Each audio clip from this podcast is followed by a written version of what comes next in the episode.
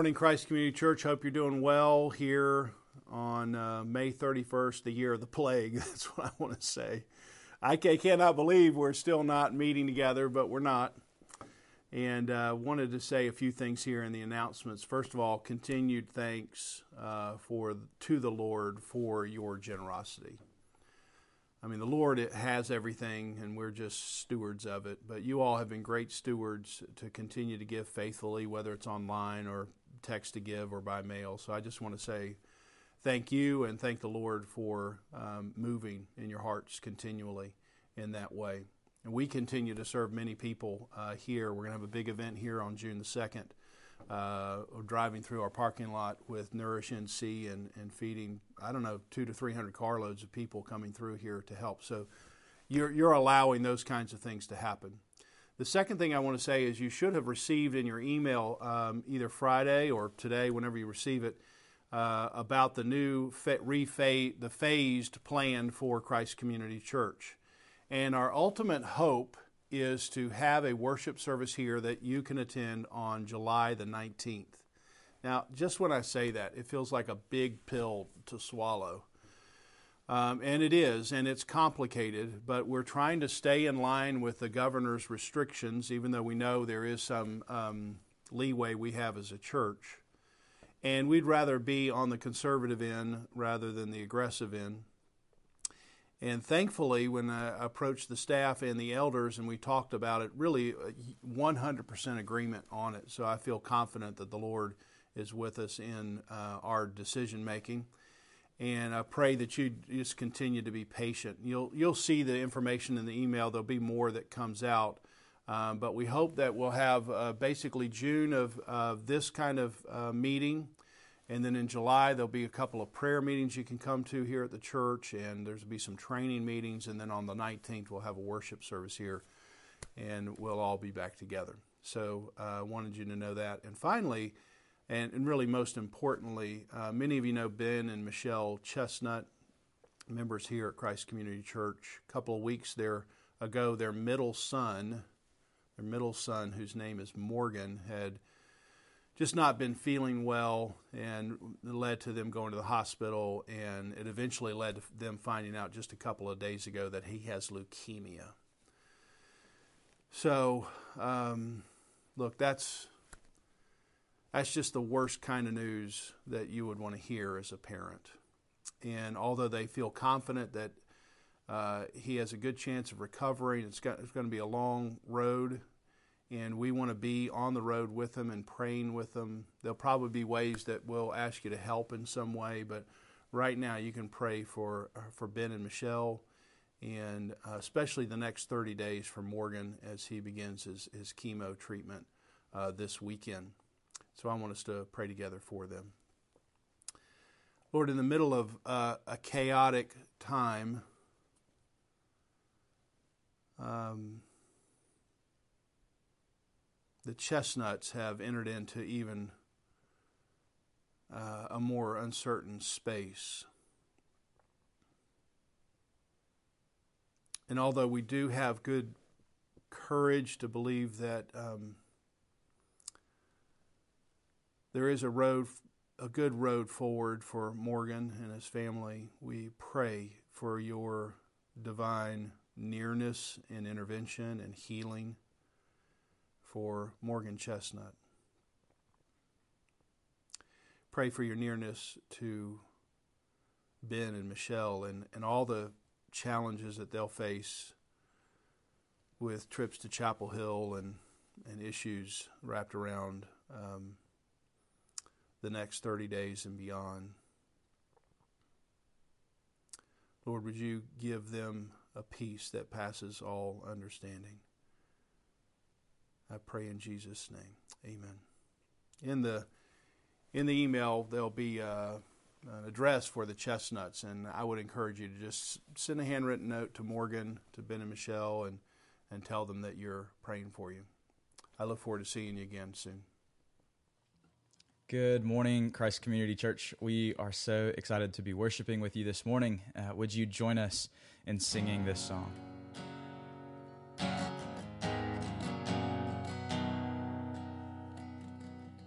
How deep the Father's love for us, how vast beyond all measure, that He should give His only Son to make a wretch His treasure. How great the pain of searing loss! The Father turns His face away as wounds which mar the chosen one bring many sons to glory.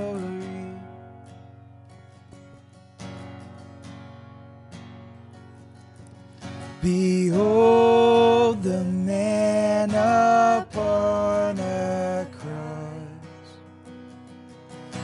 my sin upon his shoulder. Ashamed, I hear my mocking voice call out among the scoffers. It was my sin that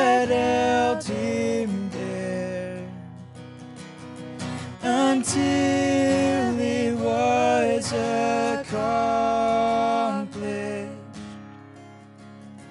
His dying breath has brought me light. I know that it is finished.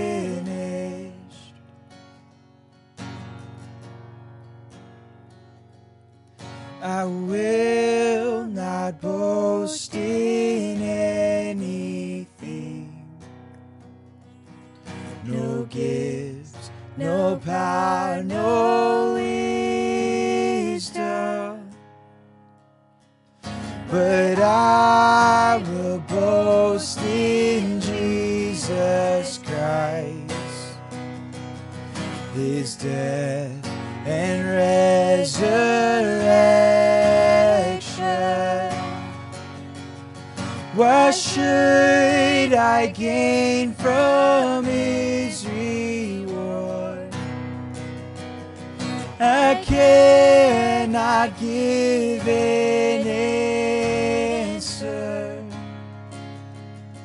but this I know with all my heart.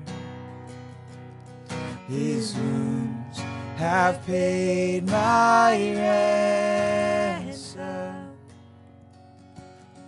What should I gain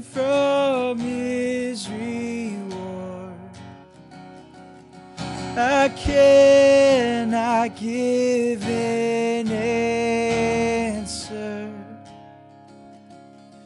but this I know with all my heart.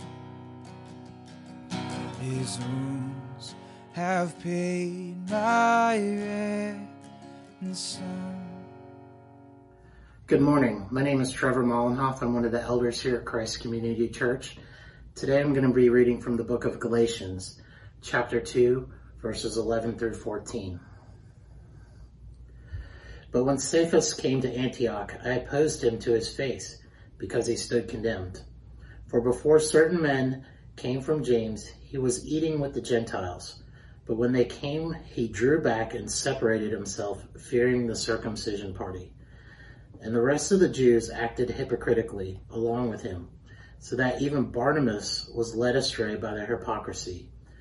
But when I saw that their conduct was not in step with the truth of the gospel, I said to Cephas before them all, If you, though a Jew, live like a Gentile and not like a Jew, how can you force the Gentiles to live like Jews?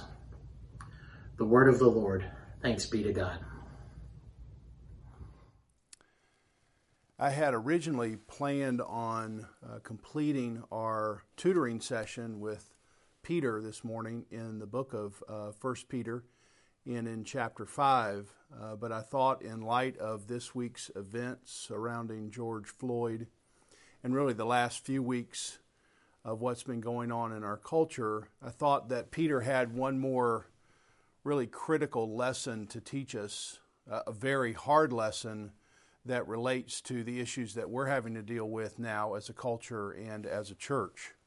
And so I want to go through um, several different passages in the book of Acts and also focus on Galatians.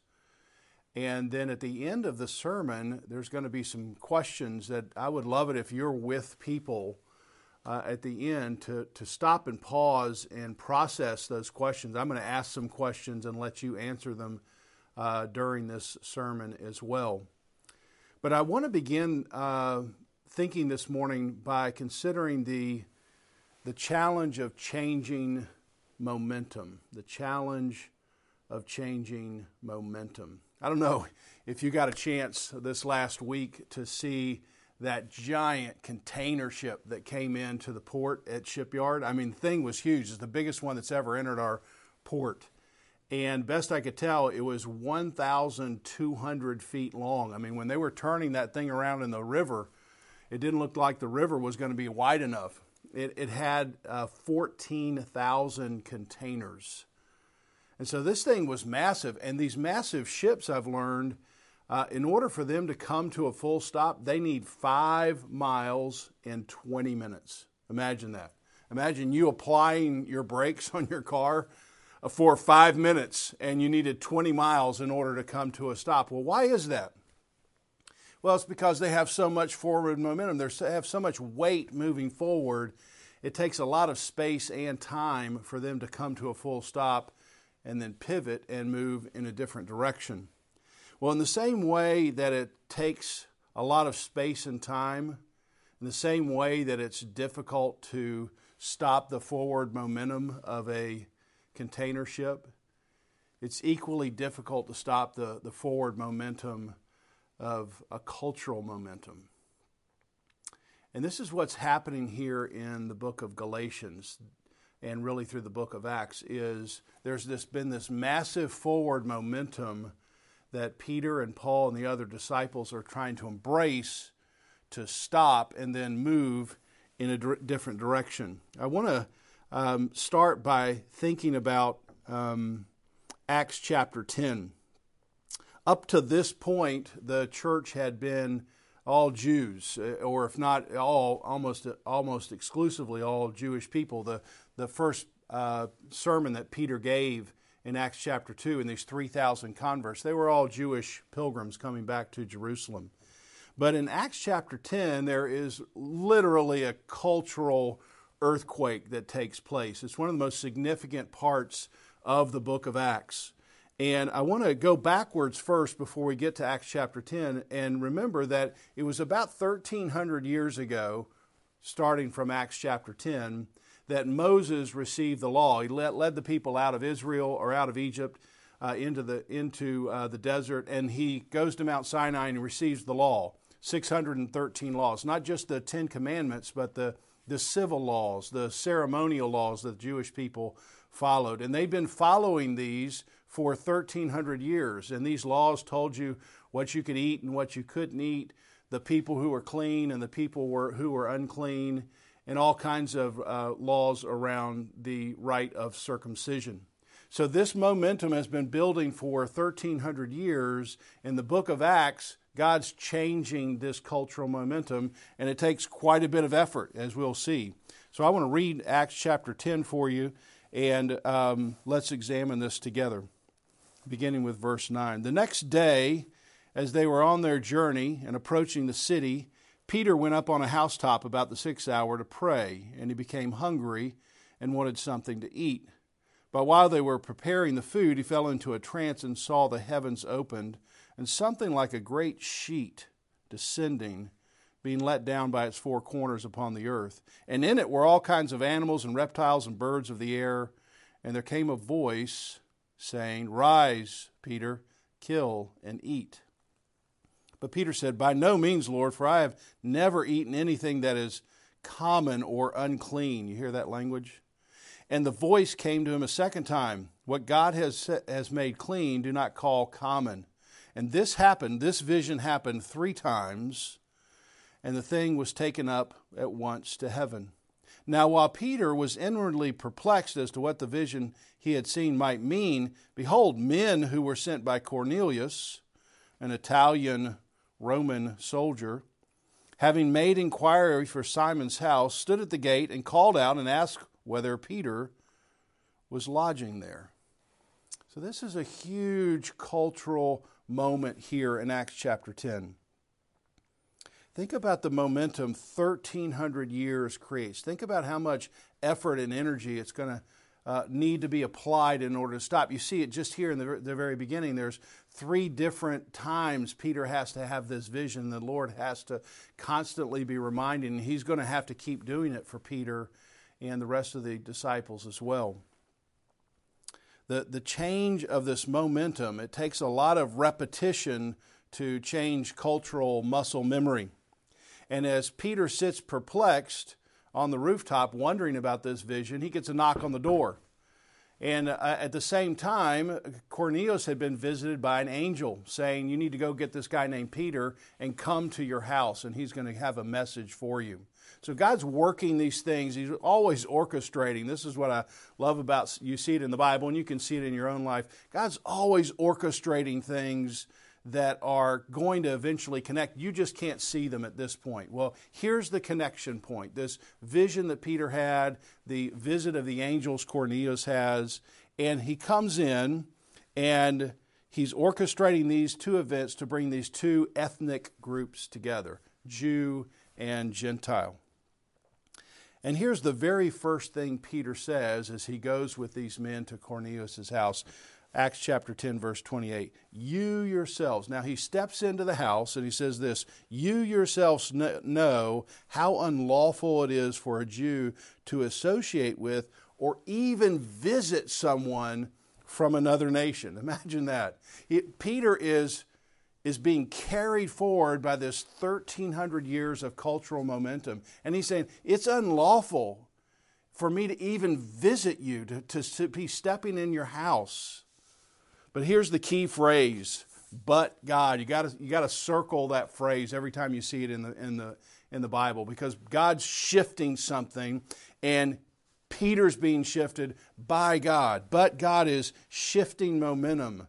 But God is changing the direction. But God is God doesn't want cultural or ethnic barriers to, to keep people apart. He wants this barrier to be broken down so the gospel doors would swing open so that people from every tribe and tongue and nation would be able to hear the gospel. Now, here I just have a question. An angel visited Cornelius. Why, why didn't the angel just preach the gospel? I mean, why, why would God even want to involve Peter in it? Certainly, the angel could have done a wonderful job telling people about Jesus, telling people about God, but why, why, why Peter? And the answer is that because God is reconciling not just people to himself through the gospel, he's reconciling people to each other. We know this in Revelation chapter 5, verse 9. It says, With your blood, with the blood of Jesus, you purchased men for God. The, the death of Christ purchased men. That, that's a, a rock that you have to stand on. His death purchased me for God. And it says, from every tribe, tongue, and nation. And we want to celebrate. Most of us know that verse. But I don't want you to stop reading there. I want you to keep going to, to verse 9 that says this You have made them, every tribe and tongue and nation, you have made them into a kingdom and priests to serve together. See, he's bringing these two things. The, the cross is both vertical in its connection with you and God and horizontal in its connection for us with each other for dif- different ethnicities to be one under God. So Peter preaches to Cornelius, and he's the very first Italian convert, the very first Italian Christian. And I'm 25% Italian, so I, I love this particular story. Cornelius becomes the first Italian to meet Jesus. And then Peter then goes back to the church in Jerusalem and he reports back what's happened. He's, he's, he's dumbfounded about what's happened. So he goes back to this very first church that's been planted in Jerusalem and he tells them, hey, this is, guys, I want to share with you what happened and I want to share you, with you their, their response, Acts chapter 11. Now the apostles and the brothers who were throughout, throughout Judea heard that the Gentiles had also received the word of God. So when Peter went up to Jerusalem, the circumcision party, this is the, the Jewish party that's captaining the ship, the 1300 year old ship of the Old Testament. So the circumcision party criticized Peter. See, we, we don't want to get off the ship. You went to the uncircumcised men and you ate with them? You hear that in verse 3? We can't believe it. Peter, you're the leader of the church. You're the Jew that stood next to, to Jesus. You're the one who's, who's leading the charge here. And you, you went inside and you actually ate with them? They can't, they can't believe it. They can't believe this cultural momentum is shifted. We don't do that, Peter. And Peter goes on in that chapter to explain what happens, and, it, and you feel like they get it like maybe the, the tide is beginning to turn, that the ship is beginning to stop, but then you come just a few chapters later to Acts chapter 14 and Acts chapter 15. Now, in Acts chapter 14 and 15, Paul and Barnabas, Paul and his faithful sidekick, the, what's known as the son of encouragement, Barnabas, they have gone out on a missionary journey and they're coming back to report what has happened as well. And what they're telling people is, you wouldn't believe the Holy Spirit outpouring onto the Gentile people. And they're responding, they're, they're flooding into the church. It's such good news, but when they come back to the Jerusalem church, what they get is a, is a stiff arm. Oh boy. I mean, pretty soon, you know what's going to happen? There's going to be more of them than there is of us. We don't want that. You can feel, you can, you can just feel power, power slipping away, control. I mean, what happens if the church turns out that it's more Gentile than Jewish in number? We're, we're going to be less in our power, in our control. It's not just about momentum, it's, it's threatening. So in Acts chapter 15, some men come from Jerusalem and let's read that verse, chapter 15, verse 1. But some men came down from Judea and were teaching that the teaching the brothers this unless you are circumcised according to the 1300 year custom of Moses you cannot be saved. You hear that? This is their new gospel it's Jesus plus something and this plus is going to make it harder for you to actually get inside we're going to make sure that when you get inside, you look like us, you act like us, you eat like us, you sing like us, you dress like us.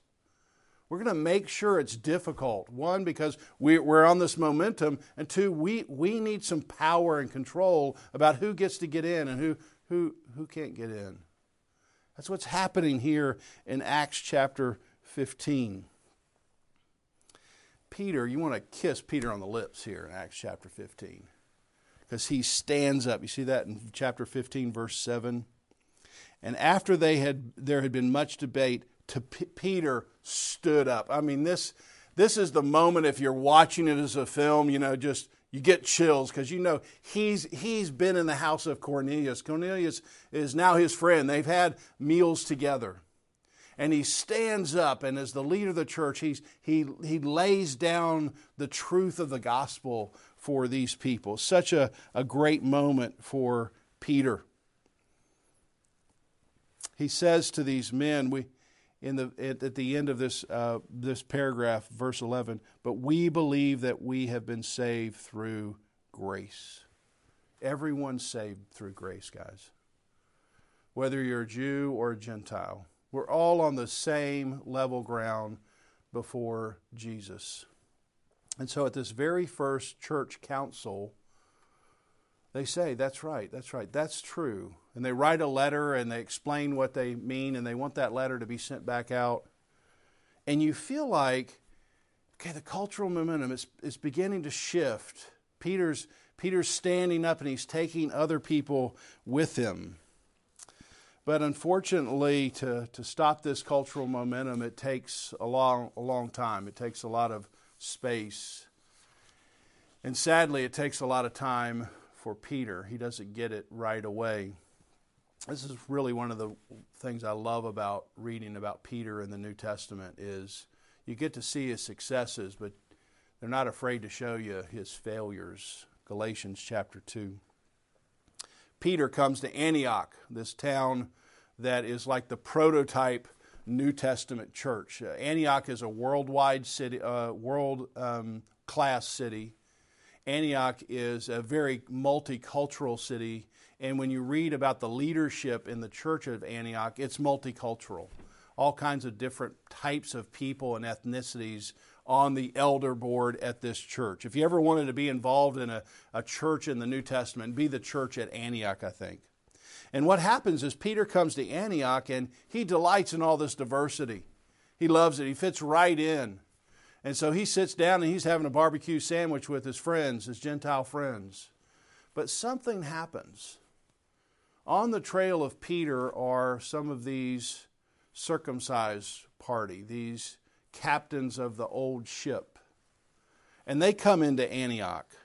And this beautiful picture in verse 11 of Galatians chapter 2 gets marred in verse 12. Certain men come from James, come from the church in Jerusalem. They don't like barbecue. They probably don't like what's happening in Antioch, but here's the one thing we know they don't like they don't like Peter sitting with them. And we can't say exactly what happened, but pressure got applied pressure got applied to Peter. And at the next meal, he's sitting at the end of the table, and the meal after that, he's sitting at another table, and the meal after that, he's sitting with his friends on the other side of the room. Something happens, some kind of pressure gets applied to Peter. And as much as you love Peter in Acts 15, oh, you're so frustrated with him in Galatians chapter 2. You just can't believe he's dragging, he, he's being drug away. And you notice that when he goes away, as the leader goes, so do other pe- people follow. And even Barnabas, the one who'd been on this missionary uh, trip with Paul, he gets dragged away by Peter. Peter allows ethnicity, he allows fear he allows the, the desire or the hunger that everyone has to somehow be in the inner group begin to, to run his actions. Peter's actions display that because he's Jewish, he's superior. And that's called racism. And it's an ugly moment in the life of the church here and when Peter gets crushed by this cultural momentum, other people get crushed as well. Now, now why did Peter do this? It says he was afraid, but what, what do you think made Peter afraid? Well, I'm, I'm going to let you answer that question as you think about it. If you're sitting with yourself, if you're with another group of people, what, what would have caused Peter to be so afraid? What might cause you to be afraid in this situation? Well, Paul's response is really pivotal, which is really critical for us to understand here in verse 14. It's really the most one of the most pivotal moments in all of the New Testament. Paul sees this hypocrisy of Peter's actions and notice what he says. He noticed Peter's actions are not in step with the gospel. You got you just have to underline that. Peter's actions are not in step with the gospel. The, the word in step, the Greek word is orthopodeo. Orthopodeo. It's not, it's straight walking. Peter is not walking straight, he's walking crooked. he's out of line, he's out of step with the gospel. And so Paul responds, and to see his response is very critical for us, especially today. He doesn't, he doesn't, Paul, notice, Paul doesn't see this problem of racism as a distraction from the gospel. He sees it as a gospel issue.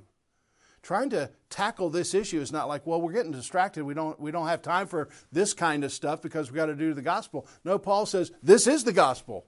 This is closely tied to the gospel. Peter's action is marring the gospel itself. So Paul attacks Peter, but just notice the way he does it.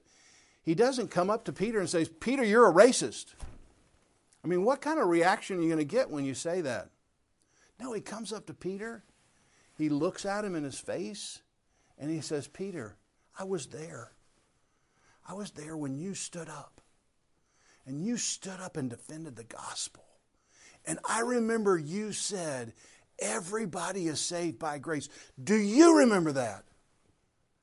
What a moment.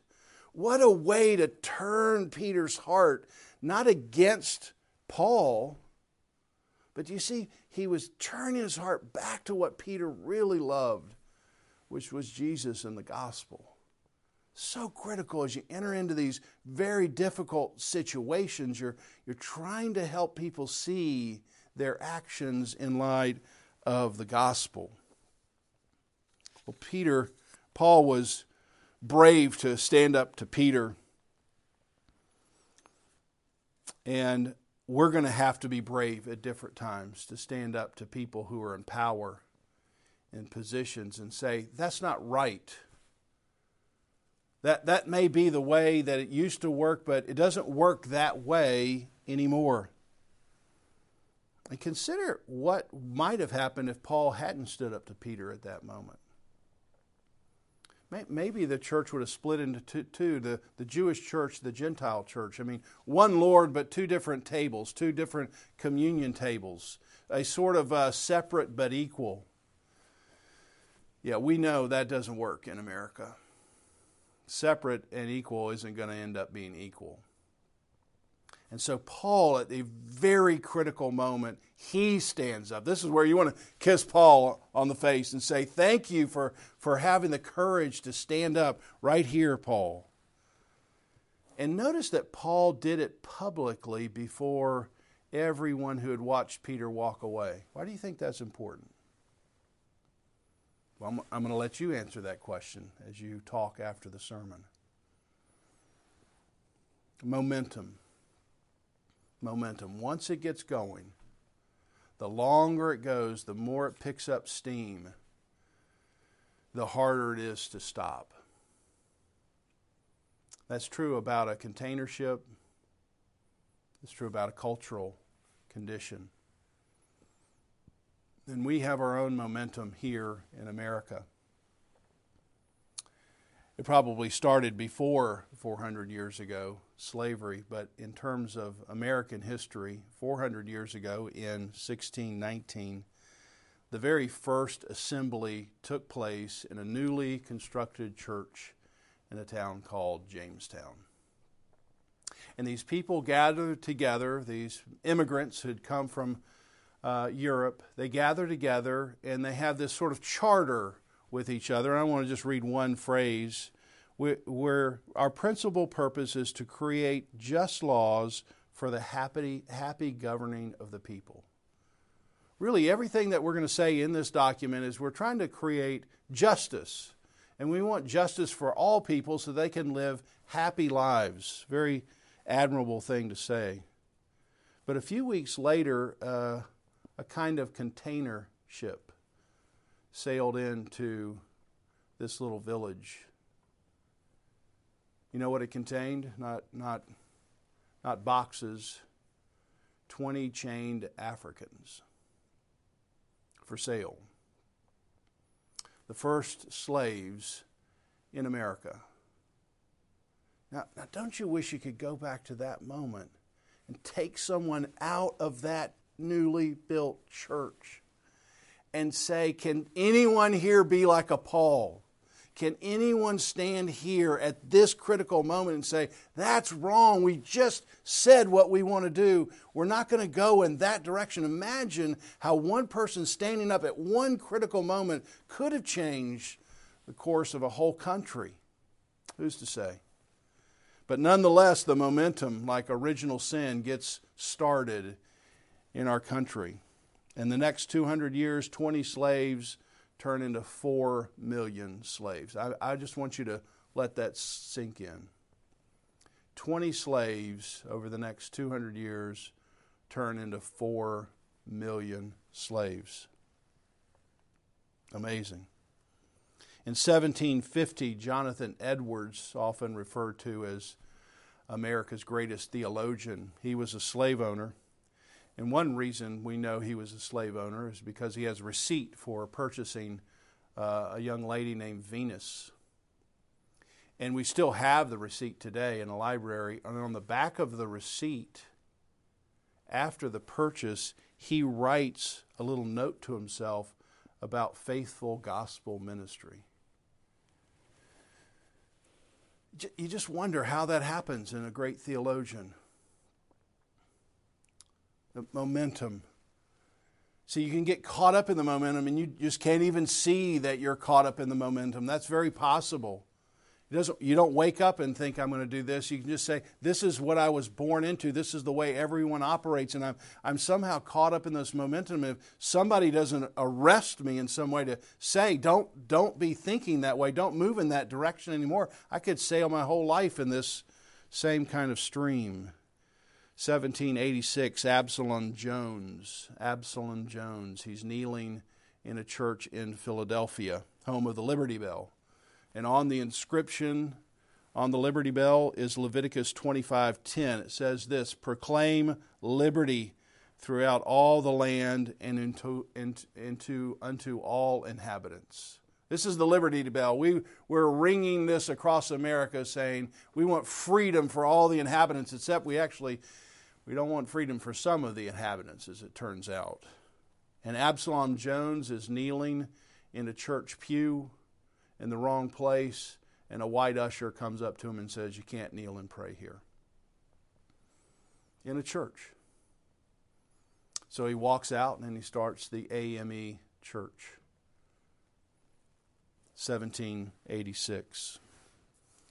1818, Frederick Doug- Douglass is a slave great orator, great um, his, historical figure in terms of trying to turn the tide of racism. And his most painful memories come in relationship to the gospel. He goes to a revival. He sneaks out of where he is because this famous preacher has come, and he sort of stands in the back and watches as his master, the one who beats him regularly, is on the front row crying tears of repentance. And he just can't put these two things together. This master who's crying about his own sin, and yet the master comes back and, and beats him. Well, Douglass was then sold to another man who was even much more cruel. And this man regularly, attend, regularly required Douglass to attend his family devotions in the Bible. And he would ask Douglass to sing, because Douglass had a great voice, to sing hymns to his family. See, this momentum, it, it continues. Wilmington has its own role to play in this momentum, 1898. I hope you've heard about it. If you haven't, just check out the book Wilmington's Lie, and we're going to have a link to a little video about that book. It's the unlawful overthrow of uh, black businesses, black politicians, and the murder of um, we don't know how many black men and women. It's the the the coup of 1898. It's a very unique moment in uh, American history and certainly in Wilmington. And on November the 9th, 1898, from the current courthouse in Wilmington, believe it or not, was read aloud the White Declaration of Independence. Just imagine that. Imagine today somebody going to the courthouse and saying, Here's the White Declaration of Independence. That happened here 120 or so years ago in Wilmington. And I want to just read you one One brief statement from it. Believing the Constitution of the United States contemplated a government to be carried on by enlightened people. You hear that? This nation was meant to just be carried on by people who are enlightened. Believing its framers did not anticipate the enfranchisement of an ignorant population from African origins, and believing those men of the state of North Carolina who did not contemplate for themselves or their descendants some subject, subjection to an inferior race, we, the citizens of Wilmington and of New Hanover County, do hereby declare that we will no longer be ruled and we will never again be ruled by men of African origin. You hear that? They're not saying it just for today, they're projecting that momentum into today. We're not going to be ruled that way, and never again, people of Wilmington, are you ever going to have to be subjected to people who aren't enlightened.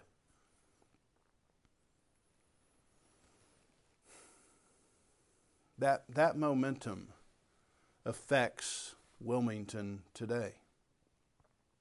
You might not know it. You might be caught in a stream and say, I didn't even know I was in the stream. I'm helping you understand it's a stream. It's running through our city. It still runs through our nation. That momentum continues to move forward. I could mention many more things. You, you must have the picture of Emmett Till in your mind, 1955. If you don't know it, just go to Google and Google Emmett Till. Look at this young 14 year old boy's face before he died and after he died. You got to look at it. If you haven't seen it, look at it, stare at it. You got to hear the words of Martin Luther King in his speeches. They have to be a part of how you see things, how you hear things from a different perspective. We've added one more this week this horrific image of a white police officer with his knee on the neck of George Floyd. And this phrase that just has haunted me, it's haunted many of you. I can't, I can't breathe.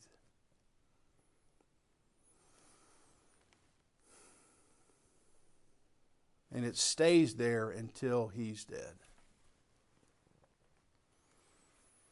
Now, whatever the situation surrounding what might have happened before that.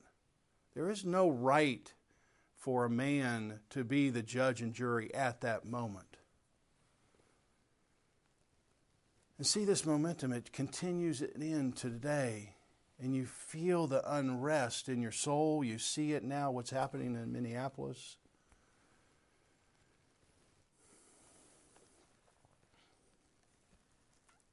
what do you do? it's a complicated question, and, and when these kinds of things happen, I, I call one of my African American friends and say, I'm, I'm sorry for having to call you and ask you this question. I'm sorry for ha- you having to see this video and what you might think. I called Jermaine Armour, my pastor at an AME church, oddly enough, and just thought how, how he has a son and how he might have thought this could have been him, this could have been his son and just try to talk to him and try to get a different perspective on how he sees or feels. And I would say from our text today, I want to give you a couple of concrete suggestions. Now, look, I think it's fine if you post stuff on your Facebook or Instagram, but I'm afraid sometimes that feels like you've done something. And I don't want to say it's nothing, but it's it, there needs to be more. Let me just say, just there needs to be more. And two things I think we can learn from Paul and Peter here. First of all, from Paul, you have to stand up.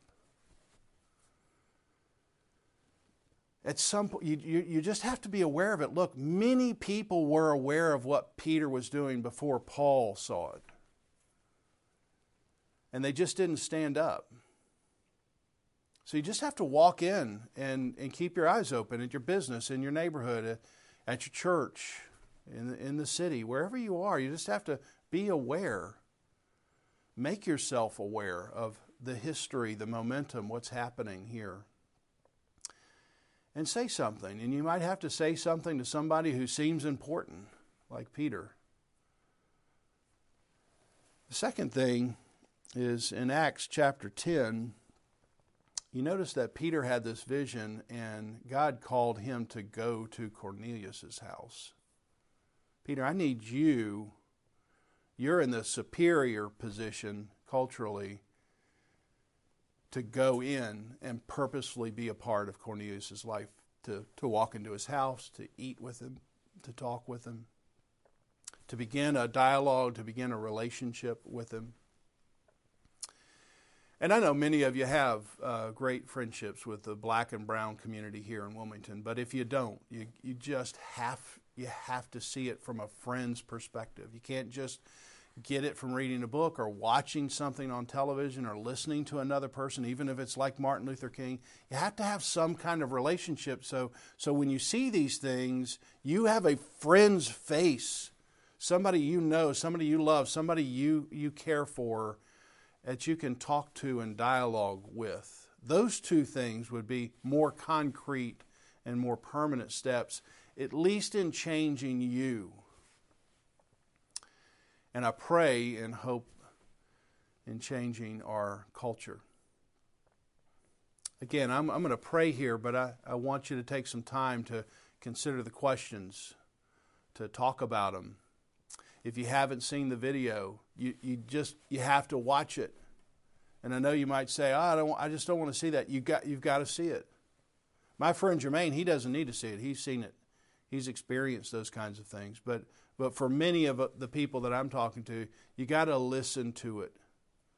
It's got to become part of what's in your mind so it begins to change you.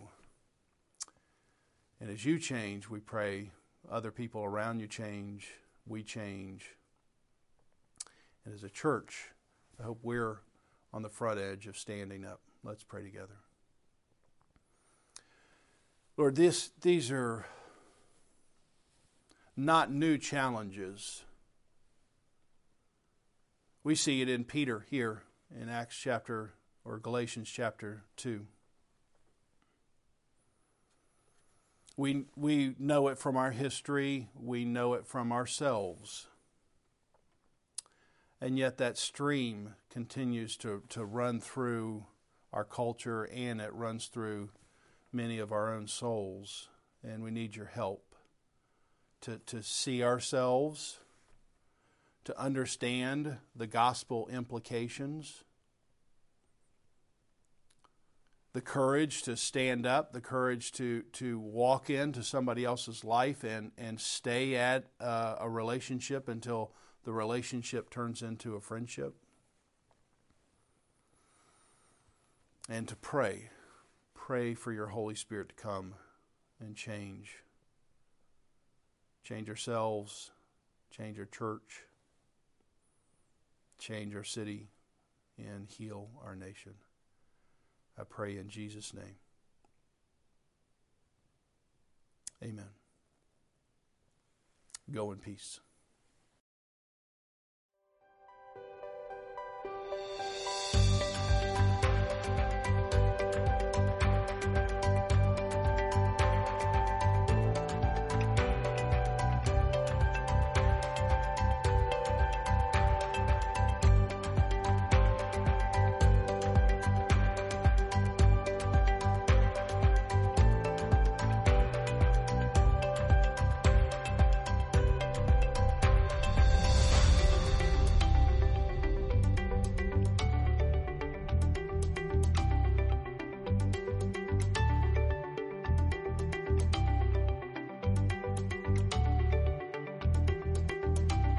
Christ community. This week we're going to again focus on a couple of members of our church who are making that great transition out of college and into their first career.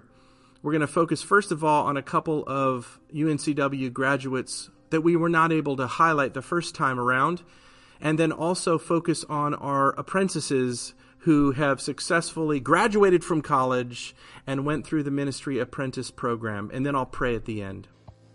Hi, my name is Abby Parker. I have attended Christ Community for around six years on and off since my junior year of high school, and I'm really thankful for the relationships I have with some other college students that also attend Christ Community. Um, I have just graduated from UNCW with my bachelor's degree in international studies. As I move forward, I am pursuing my master's of teaching with a concentration in special education from Liberty University Online, and after that, I hope to be a special education teacher and potentially um, become a special education director. Hi, my name is Hannah Parham. I graduated in May from UNCW with my bachelor's in social work. I am currently working at First Fruit Ministries as their supportive housing program coordinator. I do everything from going into the tent cities in the woods and getting to know people, doing a little bit of case management with them, to identifying victims of human trafficking and walking with them until they're ready to move into the transitional house. And it is truly just such an honor to be let into someone's life like that and be able to walk with them on their journey towards healing. And I'm so thankful to Christ Community Church for showing me that ministry in the first place.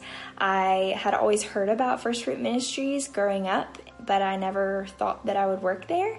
Um, and I'm just so thankful to the Lord for leading me there and for Christ's Community for preparing me for a life in ministry that I never thought I would be living, but here I am. and um, also, I just want to thank my parents for um, always encouraging me and supporting me, and for choosing this church for me to grow up in, and also for my extended family through this church the Lanes, the Taylors, the Duncans, and the Shrams for really pouring into me and being such incredible role models for me growing up. Um, so I love you guys. and um, next steps for me. So I'm currently in grad school pursuing my master's in social work. So prayers during this really busy time are definitely appreciated. But I just wanted to take the time to say thank you so much, Christ Community Church, for all that you've done for me. Hey, my name is Morgan Cooper, and I am one of the ministry apprentices. I work with Sharon Radford in K5 ministry, and I got to live with Claire Eford this year. I was interested in the map because I got to be on the receiving end of ministry from Christ Community as a high school student through the youth group. And I also got the chance to serve in our tutoring program, which I fell in love with really quickly. And after I graduated college, I knew that Wilmington was the community that I wanted to come back to and serve um, and I wanted to get more involved in ministry at Christ Community. I got to work with Sharon in K5 ministry on Sunday mornings and help with MOLO and our tutoring program, and I love doing all of those.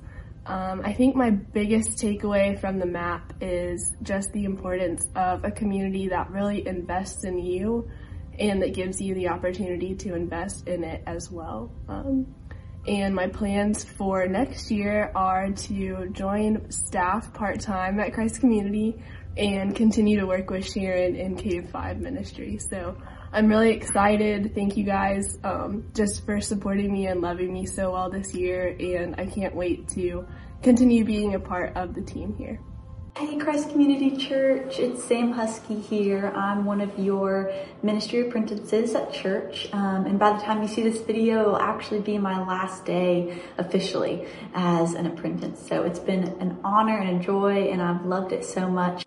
The areas that I worked in, I was in the youth ministry, a little bit of college at some points, Greenfield Village, um, and then I also, so that was part time at the church and then part time at Proclaim Interactive as an intern, um, which has been great. They, I really came in and they just kind of gave me the tools I needed and supported me in a way that helped me now become what I hope is a productive employee for them. Um, and while as a map, as some of you may know, you get to live with a host family, and this isn't traditional, but I ended up living with four different people um, over the course of the year. I started at my friend Raven's house, who So I got to live with her for a couple months before she got married. So that was such a gift to get to be a part of that season of her life um, and for us. And then I moved in with the Belks, Louise and Jeff. So thanks, y'all. I loved it. Got to hang with Wesley.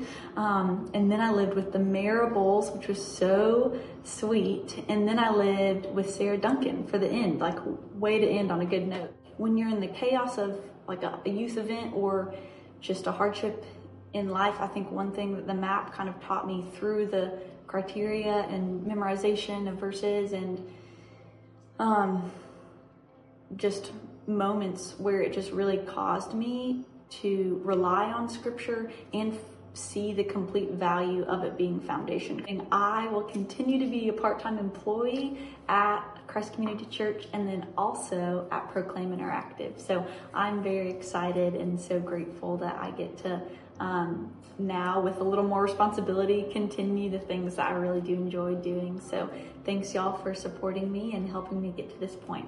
Love you guys. Miss you. Throughout college, I went to Christ Community Church and was familiar with the map and knew some of the, the former maps.